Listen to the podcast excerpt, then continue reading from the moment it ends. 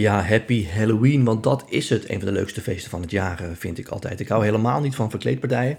Maar Halloween is gewoon gezellig, weet je wel. Een beetje pompoenen maken en zo. Nou, hartstikke leuk. Maar in de New York Times las ik een column die dat toch een beetje omdraaide. Daarin zijn columnisten... is het in Amerika niet altijd een beetje Halloween? Griezelig, donker en gevaarlijk. Ja, dat was een column van Maureen Dowd van de New York Times die dat zei. En die ja, beschreef daar eigenlijk de aanval op de man van Nancy Pelosi afgelopen vrijdag in San Francisco. Waar een man die uh, in allerlei complottheorieën geloofde, uh, wist binnen te komen in het huis van de man van Pelosi, Paul Pelosi. Nancy Pelosi was er zelf niet, zij zat in Washington met haar beveiliging. En die beveiliging ontbrak kennelijk in hun huis in San Francisco, want daar is die man uiteindelijk uh, binnengekomen en daar heeft hij aan Paul Pelosi gevraagd: Waar is je vrouw? Where is Nancy? En toen hij uiteindelijk zei: Ja, die is er niet, uh, ontstond er een schermutseling. En uiteindelijk, volgens de berichten, heeft hij de indringer ervan kunnen overtuigen dat hij naar het toilet moest, dat hij de badkamer in mocht. En die heeft hij snel op slot gedaan. En toen heeft hij de politie gebeld. En de politie zei: Nou, we hadden niet snel nodig om te kunnen beoordelen dat dit een hele nijpende situatie was. Dus we zijn er meteen naartoe gegaan. En daar vonden ze de man van Nancy Pelosi en de indringer allebei vechtend om een hamer. De indringer overmeestert hem en slaat hem uiteindelijk op zijn hoofd met die hamer. En op dat moment grijpt de politie in. En de columnist van de New York Times zei van ja, dat klinkt als een Halloween-film, maar het is gewoon de realiteit. En de realiteit is ook dat Paul Pelosi, in dit geval de man van, niet de enige Amerikaanse eh, politicus, dan wel iemand in de politieke wereld is, die wordt aangevallen. Afgelopen jaren zien we dat vaker. Er zijn uh, twee congresleden uh, neergeschoten. Beide hebben het overigens overleefd. Uh, congresleden worden soms belaagd op het podium of worden thuis opgezocht. Recent ook nog leden van het Hoge Rechtshof. Hè, na die abortusuitspraak die hun huis niet meer in of uit konden. Omdat daar grote menigte stonden. de sfeer in Amerika verhardt. Het wordt natuurlijk heel erg grimmig op dit uh, uh, moment. En dat zag je natuurlijk als hoogtepunt of dieptepunt eigenlijk ook bij de kapitoolbestorming op 6 januari. En die columnist zegt ook van ja, we hebben volgende week weer congresverkiezingen hè, op 8 november. En wie weet wat er dan gebeurt als er lokaal verkiezingen zijn en er worden uitslagen niet geaccepteerd. Dus ja, de vraag is, is het in Amerika niet elke dag een beetje Halloween? Ik vond dat een goede benadering daarvan, want misschien is dat ook wel een beetje zo. En de vraag is dan natuurlijk, hoe dat komt. En ja, dat komt, wat ik al zei, door die verharding. Maar dat komt ook omdat het Amerikaanse politieke systeem die verharding uh, ja, voedt. Uh, en het Amerikaanse politieke systeem is gebouwd op een tweedeling tussen rood en blauw, Coca-Cola en Pepsi, democraten of republikeinen. En ja, dat betekent dus dat alles daar een soort wij tegen zij discussie wordt. En als je de afgelopen jaren ook ziet dat die discussie steeds minder vaak over echt hè, de inhoud gaat, ideologische uh, verschillen, maar meer over ja, wat betekent het om een Amerikaan te zijn, wie hoort er wel bij en wie hoort er niet bij ja, dan krijg je al gauw verhalen dat zij, in dit geval Nancy Pelosi, die er toch een beetje de, verzinnenbeelding is van uh, Amerika's linkse politiek, dat zij uh, de vijand is, de duivel, die Amerika kapot probeert uh, te maken. En overigens zie je dat aan de linkerzijde ook. Trump is natuurlijk de duivel, de man die Amerika kapot probeert te maken. En los van het feit of dat klopt of niet, vanuit beide oogpunten bezien, is dat wel hoe die discussie gevoerd wordt. En dat zorgt er natuurlijk voor dat ja, dat is ook een van de trends achter Trump die ik beschrijf in mijn uh, boek Lang leven Trump. Dat zorgt er dan weer voor dat uh, die tweedeling alleen maar groter wordt. En uiteindelijk gaat over, ja, maar eh, wie is er nou Amerikaan en wie niet? En als je geen Amerikaan bent, ja, dan ben je een soort indringer die ons land als een soort uh, paard van Troje uh, kapot probeert te maken, dan moet er met jou worden afgerekend. Nou, in mijn tweede boek beschrijf ik natuurlijk uitgebreid, het gaat over het succes van Fox News, maar ook over wat er op MSNBC en CNN gebeurt. Dan beschrijf ik dat de media daar natuurlijk ook een belangrijke rol in spelen. Goed, een fijne Halloween dus, hoop ik eh, dat je hebt gehad of vanavond nog hebt. Uh, maar in Amerika hoop ik dat het iets minder Halloween-achtig wordt de komende tijd. Maar de trends wijzen de andere kant op. Dus ik denk eerlijk gezegd dat dit het begin van nog heel veel andere geweldsdelicten kan zijn. Maar dat gaan we natuurlijk meemaken. Goed, tot zover. Uh, ik heb veel vragen gehad, dus daar wil ik ook ruim de tijd voor nemen deze keer. Nogmaals, heb je zelf een vraag, stuur hem op. Kan via Instagram, LinkedIn of Twitter. Dan neem ik die vanzelf mee. Uh, Sil die vraagt: Vind je de boeken over Trump van Bob Woodward goed qua feiten? en iemand anders had ook gevraagd, wat vind je überhaupt van Bob Woodward? Dus die pak ik wel even samen. die vraag komt natuurlijk op nu Bob Woodward weer een nieuw boek over Trump uit heeft. Althans, het is geen boek, het is een audioboek. Voor zijn vorige boeken over Trump, onder andere Rage, wat ik een goed boek vond, heeft Bob Woodward de president eigenlijk heel vaak opgebeld. Of de president belde hem op. En ehm, die gesprekken heeft hij natuurlijk ook opgenomen, want dan kon hij ze later uitwerken. En toen heeft Bob Woodward bedacht, misschien moet ik gewoon een audioboek uitbrengen, want dan kun je het ook echt horen, hoe hij het zelf zegt, wat hij exact zelf zegt, in plaats van dat ik het opschrijf.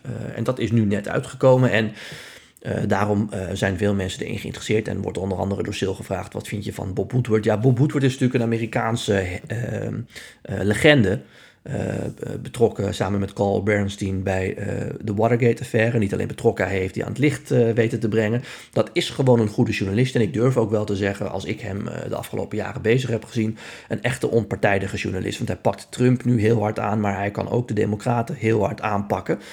Ehm, dus ik vind hem goed. En over het algemeen, ik heb niet al zijn boeken gelezen, maar wel een aantal, vind ik hem ook een goed journalist. Dus mocht je twijfelen, Sil, over of je dit boek dan wel audioboek wilt lezen of horen, dan zou ik dat zeker doen.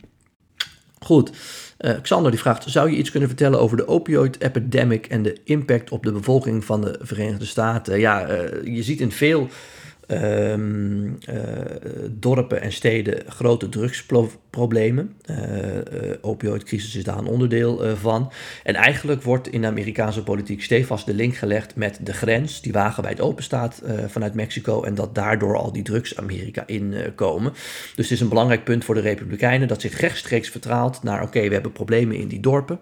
veel mensen die daarmee in aanraking komen, veel jongeren ook.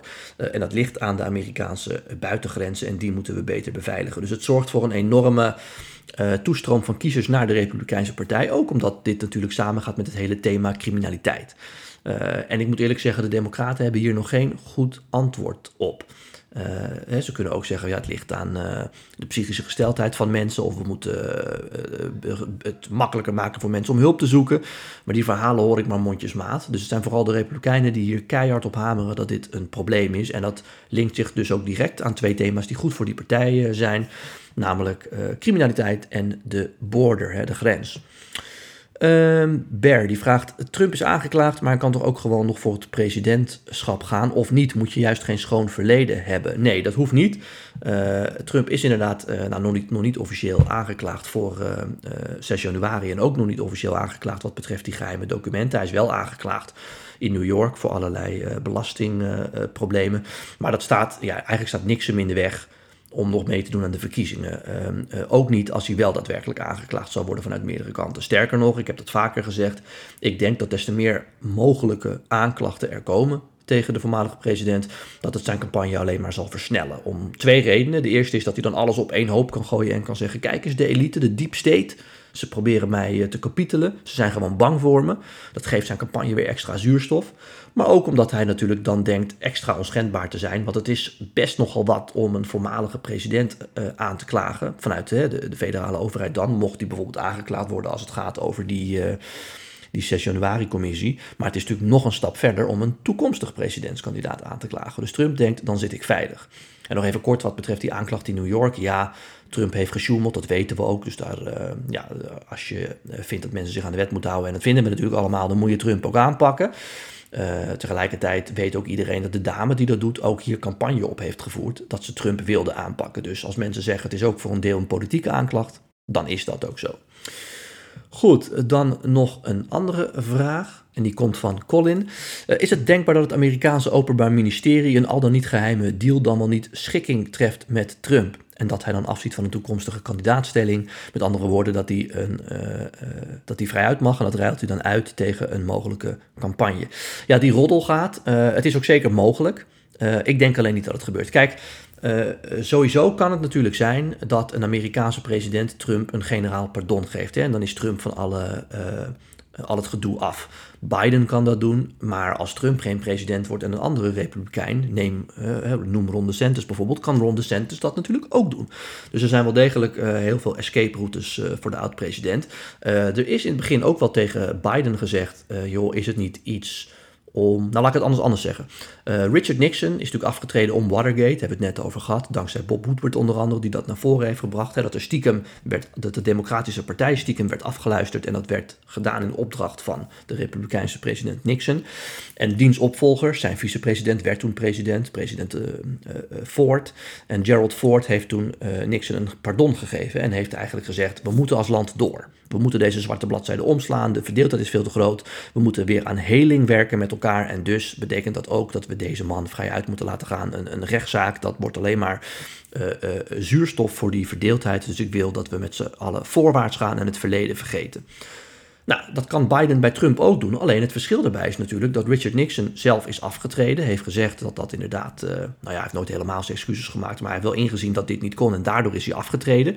En hij ging met pensioen. En dan kun je als opvolger, in dit geval president Ford, zeggen: Nou, dan neem ik uh, een, dan doe ik een genereus gebaar als land, zodat we weer met elkaar kunnen helen en voorwaarts kunnen. En Biden kan dat niet doen, denk ik, omdat president Trump niet alleen uh, ook geen excuses heeft gemaakt, maar ook omdat president Trump nog steeds actief is in de politiek en ook weer terug wil komen. Dus het hele uh, gedoe waarom Trump is weggegaan, namelijk die controverse omtrent die verkiezingen van 2020, ja, dat speelt nog steeds. En Trump praat daar nog steeds iedere dag over. Uh, sterker nog, hij, hij uh, doet er nog steeds een schepje bovenop. En Trump dreigt weer om terug te komen. Dus ja, dan is die optie voor president Biden eigenlijk weg. De roddel gaat inderdaad wel dat het Amerikaanse ministerie van Justitie ooit zou kunnen zeggen: Nou, we hebben hier een aanklacht liggen, daar word je niet goed van. Uh, over die geheime documenten, maar misschien ook wel over 6 januari. Uh, die kunnen we magisch laten verdwijnen als jij jouw campagne magisch laat verdwijnen en daadwerkelijk met pensioen gaat en lekker in Florida blijft. Ik denk eerlijk gezegd niet dat dat gebeurt, omdat Trump dat natuurlijk nooit gaat doen. Bovendien kan Trump dat accepteren en later alsnog zeggen: Oh, ik heb me bedacht, ik doe toch mee. En dan moet het ministerie van Justitie er ook weer op terugkomen. Dus ik denk dat dat een recept voor heel veel ellende is. Dat gaat gewoon niet gebeuren. Goed, dan nog een laatste vraag. Die komt van uh, Lisanne. Uh, hoe gaat het met je boek? Ik probeerde hem hier lokaal te krijgen, maar hij lag niet in de boekhandel.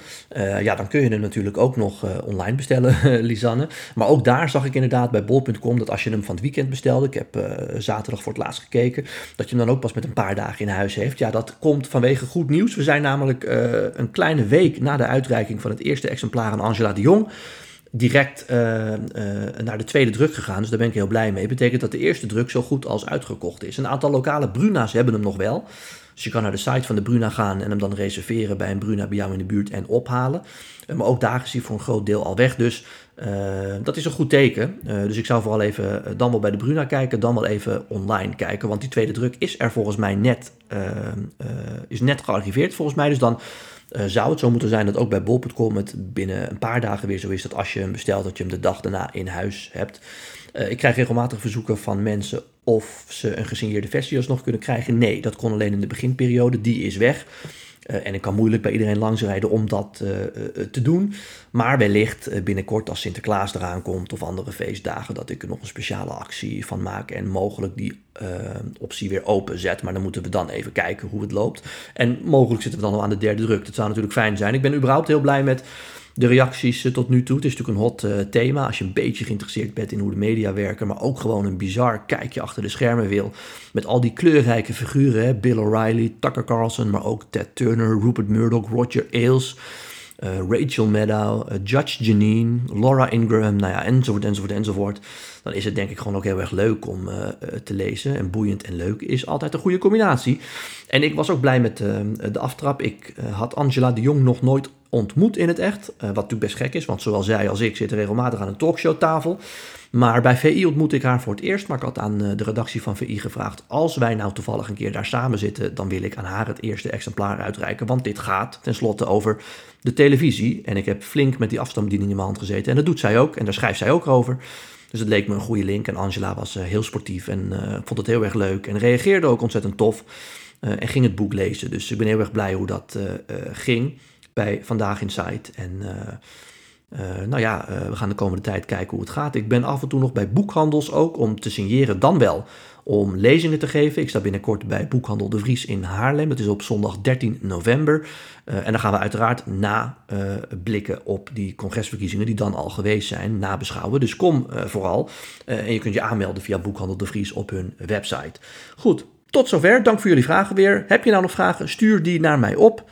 Instagram, LinkedIn, Twitter, kan allemaal. En dan beantwoord ik ze in een volgende podcast. Tot zover, tot dan.